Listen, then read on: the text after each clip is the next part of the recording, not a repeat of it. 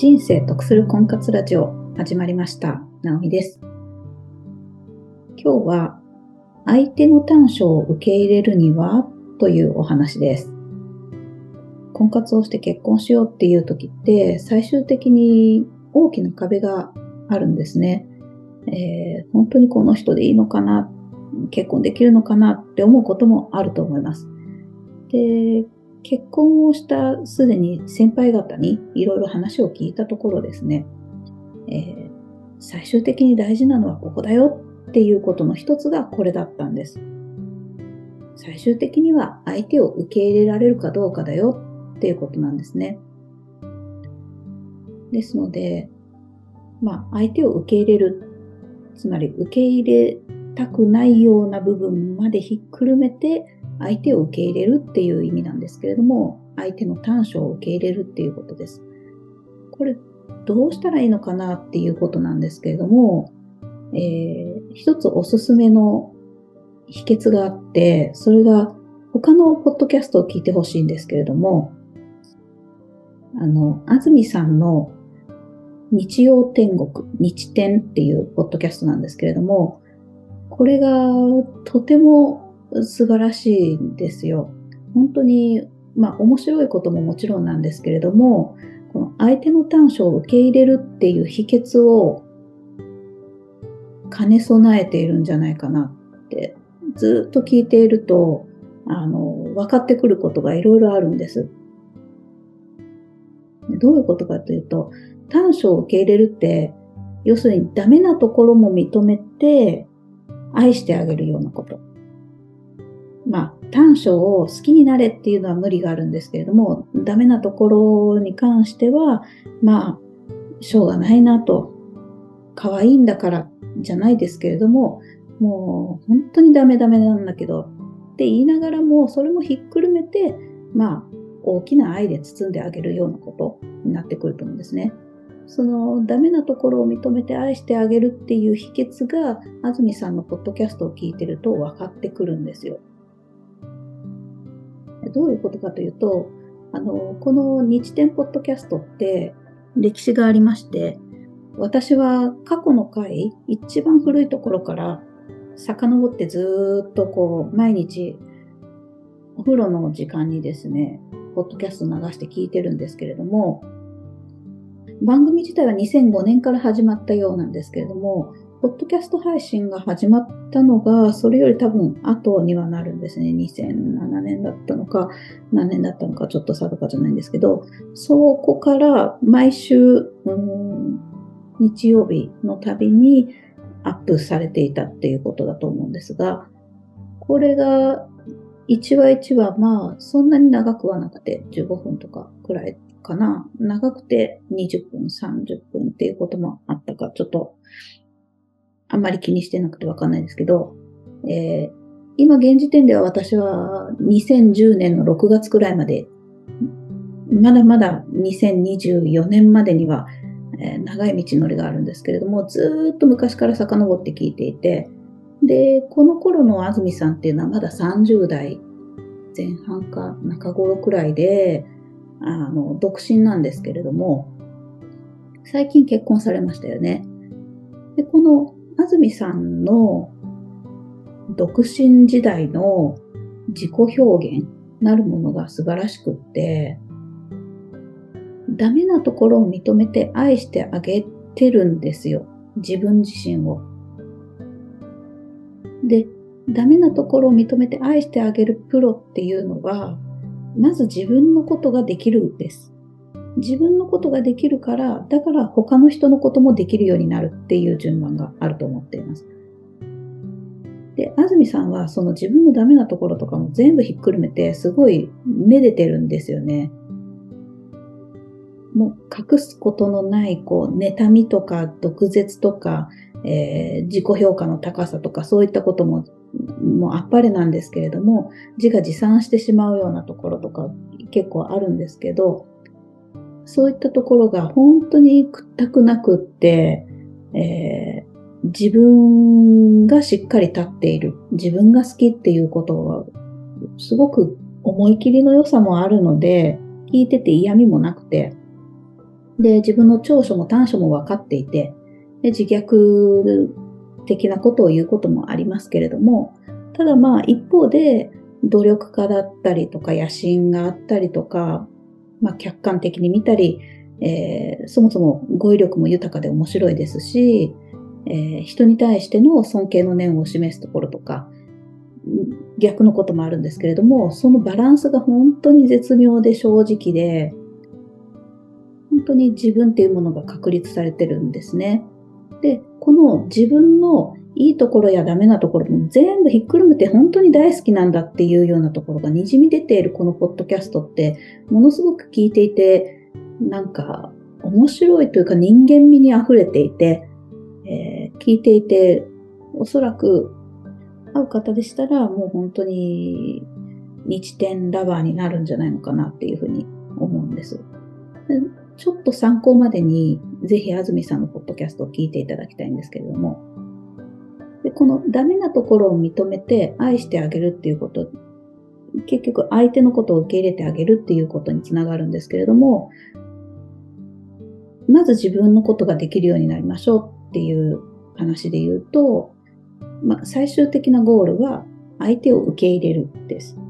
で、相手を受け入れるっていうその一つ前のステップには、相手のことを知るっていうこと。これはいいところや悪いところっていうのをまず知るっていうことですね。知った上で受け入れるっていうことになります。で、これは相手のことですけれども、そのもう一歩手前。これが自分のことを知って自分のいいところも悪いところも全部愛してあげましょうっていうことです。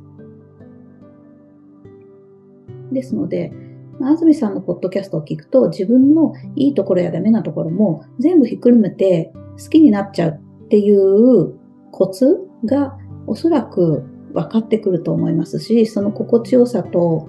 うん、潔さと、うん、それでいて人間らしさ、えー、魅力っていうものが、あ、それでいいんだっていう落としどころが分かりやすいんじゃないのかなっていうふうに思っています。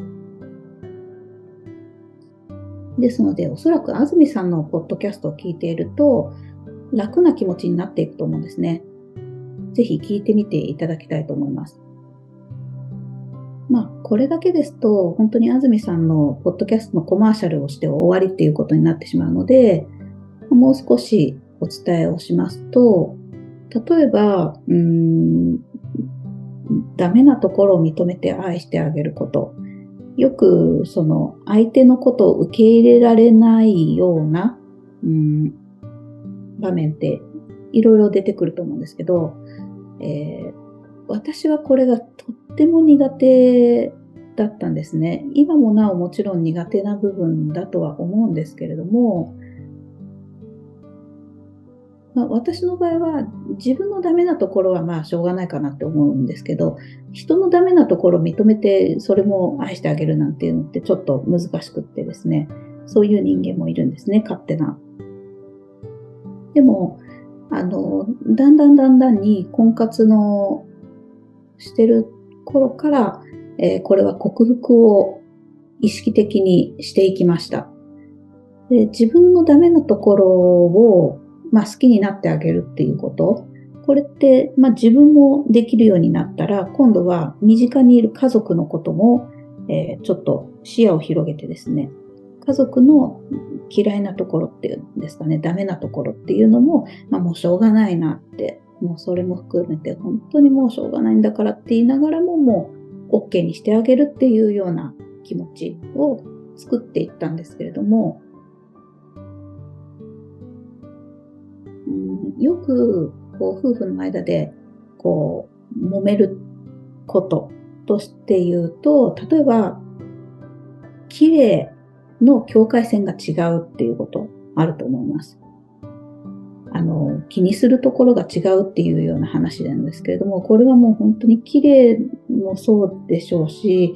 まあ、婚活してるならメールの頻度とか、会う頻度とかタイミングとかそういったことも全部そうだと思うんですけど、何かこう、自分のペースとは違うものとか、自分の、え、ボーダーラインとは違うこととかっていう、ラインが違うことって結構あると思うんですね。例えば、えー、婚活をしていて私、デートをした時に男性の中に車の汚れをめちゃくちゃ気にする人とかすごいあの覚えてるんですけど結局その人とはうまくいかなかったですけどあのデートを楽しむっていうよりも車の汚れが気になってしょうがないみたいなところがあったみたいであの少し遠出するとですね車を駐車場に止めるんですけどその駐車場もお店の入り口のところからものすごい遠いところに止めてえー、他の人とこう接触がないようにというか、守りに入りたいんですね。だから、すごい不便だったりするんですけど、え、なんでこんなとこに止めるのかな、みたいな。で、まあ、止めますと。で、止めて、外に出て、車の、こう、ボディ、前面のところを見て、ああ、また虫がたくさんついちゃったなと。あ、高速道路とか、あの、走りますとそういうことありますよね。で毎回毎回その車の汚れを気にして、ああ、もう帰ったら洗わなきゃな、みたいなことを言ってたりするんですけど、若干その、え、その雰囲気、デート中に相手にも伝えることみたいな、それ気にする？みたいな、まあ気にしてもいいけれども、それ出すってどうなの？みたいなこととか。あったりするんですけど、その男性にとってはすっごく、こう、超重要ポイントなんでしょうね。でそんなことを言うとですね、今度は雨の日とか傘を置く場所とか、すごい気を使ったりとかするし、まあ自分の体が濡れてでも傘を思いっきりこう、えー、水を切って、で、綺麗にしてから、えー、後部座席のところにこう寝かせなきゃいけないとか、なんかルールがあったりとかですね、その綺麗の感覚、境界線って違うと思うんですよ。女性だとそこまで気にしないかなって思ったりもしますし、車洗わなきゃなって言ってて、あの、コイン洗車をして OK っていう人も多いと思いますし、まあ、車の汚れはまあ、気にしなくてもいいよねってそもそも言う人もいるでしょうけれども、でも、その、気にする男性からしてみれば、あの違うわけです。で、逆にですけれども、これってあの、男性は男性でちょっと癖があるかなって思ったりもするんですけど、女の人も男性から見てみたら、なそんなところ気にするのっていうようなことって結構あるとは思うんですよ。えー、そういう車を気にする男性は、屋外でですね、座るっていうようなこと全然平気だったりしたんですけど、それってえ、洋服汚れちゃうって女の子だと思ったりもしますよね。せっかくいい服着てきたのに、ちょっとなんか汚れたくないって思ったりするんですけど、男性からしてみたら、えー、そんなん洗うからいいじゃんみたいなことって言ったりすると思うんですけれども、そういう、こう、綺麗の境界線って男女で違ったりしますよね。そういったところも、まあ、例えばあの、男性がその車をものすごい大事にしてて、車の綺麗具合を、こう、命をかけてるみたいなところも、もうめんどくさいけど、しょうがないなって、まあ、いっかって、合わせてあげようって、協力しようって、しょうがない。まあ、こういう人だもんねって、そこを、まあ、ある意味目をつぶるというか気にしないであげるっていうようなことができるかどうかっていうことなんですけれども、結婚すればその境界線が違うなんていうことは山ほど出てくるもんですから、そういったいちいち違うところをですね、えー、なんかこの人変な人だな、なんかこんな人とはちょっとやっていけないかもって、えー、早めに判断するっていうようなことをやっていると、結局誰ともこう、お付き合いもうまくいかないですし、うまくいかないんですよね。結婚までも程遠くなってしまいます。ダメなところっていうか、短所、長所、もう、本当に人ってそれぞれたくさん持ち合わせているので、自分も含めて。それを全部ひっくるめて、まあ好きになるっていうコツ。それがとにかく、まあ、相手を受け入れる。相手を知る。で、その前に自分自身を知って自分のダメなところとかも含めて全部自分がまずは愛してあげるっていうようなことをやるといいですね。もし、婚活で例えば、うん、最初のうちはメールの頻度とか、あの、相手とこう合わせていこうっていうようなこととかあると思うんですけど、でも、相手の言葉って一度聞いただけだとその真意が分かんなかったり、本質分かんなかったりするので、本当に深く聞いて、まず相手をよく知る必要があります。で、ほんのちょっと聞いたところで分かったつもりになっても、結局自分の価値観フィルターを通して受け取ってるので、それが、あ、こういう人なんだって勝手に決めつけちゃったりするんですけど、でも、まずは自分のことをちょっと深掘りするといいですね、そういう時って。メールの頻度って、毎日ポンポンこう自然な会話のように続くのが理想だなって、毎日しようねっていう約束をするとかじゃなくて、そうなったらいいなって思ってる日もあれば、そうは言ってても、約束しないとなると、なんか、日によってはできない日もあるかもしれなくて、で、自分ができないっていう時はまあ別に気にはならないけど、相手からメールが来ないってなんかちょっと嫌だなって思うこともあるかもしれません。で中にはまあ既読で時間を置かれるのはちょっと嫌だなとか、未読でそのまま放置はもっと嫌だなとか、えー、いろいろそのポイントがあると思うんですけど、でも結局その日にもよるんだけど、私はこういう日もあるし、こういう日もあるし、理想はこうだけれども、現実的なことを考えればこうだな。いろいろこうメールについても自分の好みとかがあるわけです。でそういうことを、あ、私ってこうなんだなって分かっていくとですね、相手のことを知ろうとするときも、相手に、まあ一言、ね、メールって、あの、付き合う前とか、付き合った後ってどのくらいの頻度でするのがいいと思う？とか、どのくらいが好き？とかって聞いたときに、一言で話が終わるわけないんですよね。自分の場合を考えてみれば。相手のことを知ろうって思った時って、え、でもこういう時ってどう思う？とか、毎日一往復でもとりあえず最低限、あの、縛りをつけた方がいいかな？とか、えー、でも、お休みとかおはようとかなんか形式ばったものってちょっと冷めないとか、えー、どう思うっていうようなことを、まあ、細かくですね、相手を知ろうとすること。まあ、相手を知ると言いながら自分自身の確認でもあったりするんですけど、そういったことをして、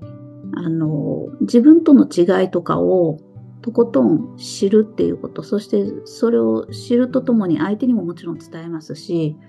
どう思う？っていうようなことをお互いにこう探り合っていく、そういった姿勢からがまず始まりなので、そういったコミュニケーションをとってみるといいですね。で、私は本当に苦手だったんですけど、こう、相手と違うっていうことが見つかった時に、その日のうちに速攻で白黒つけようとしたくなっちゃうところがあったんですけれども、あの、そんな白黒つかないですし、平行線で辿ってしまうこともありますから、まあ、相手はそうなんだなと。自分はこうなのに、こうしてほしいんだけどなとか、譲ってほしいなとかって思うこともあるでしょうけれども、そういったこともですね、こう、話の仕方によっては、こう翌日になって昨日はああいったもののやっぱりちょっと違うかなって思うこともあるしお互いにこうその翌日になると話が変わることもたくさんあるので相手を知るっていうのは本当に時間がかかるっていうことと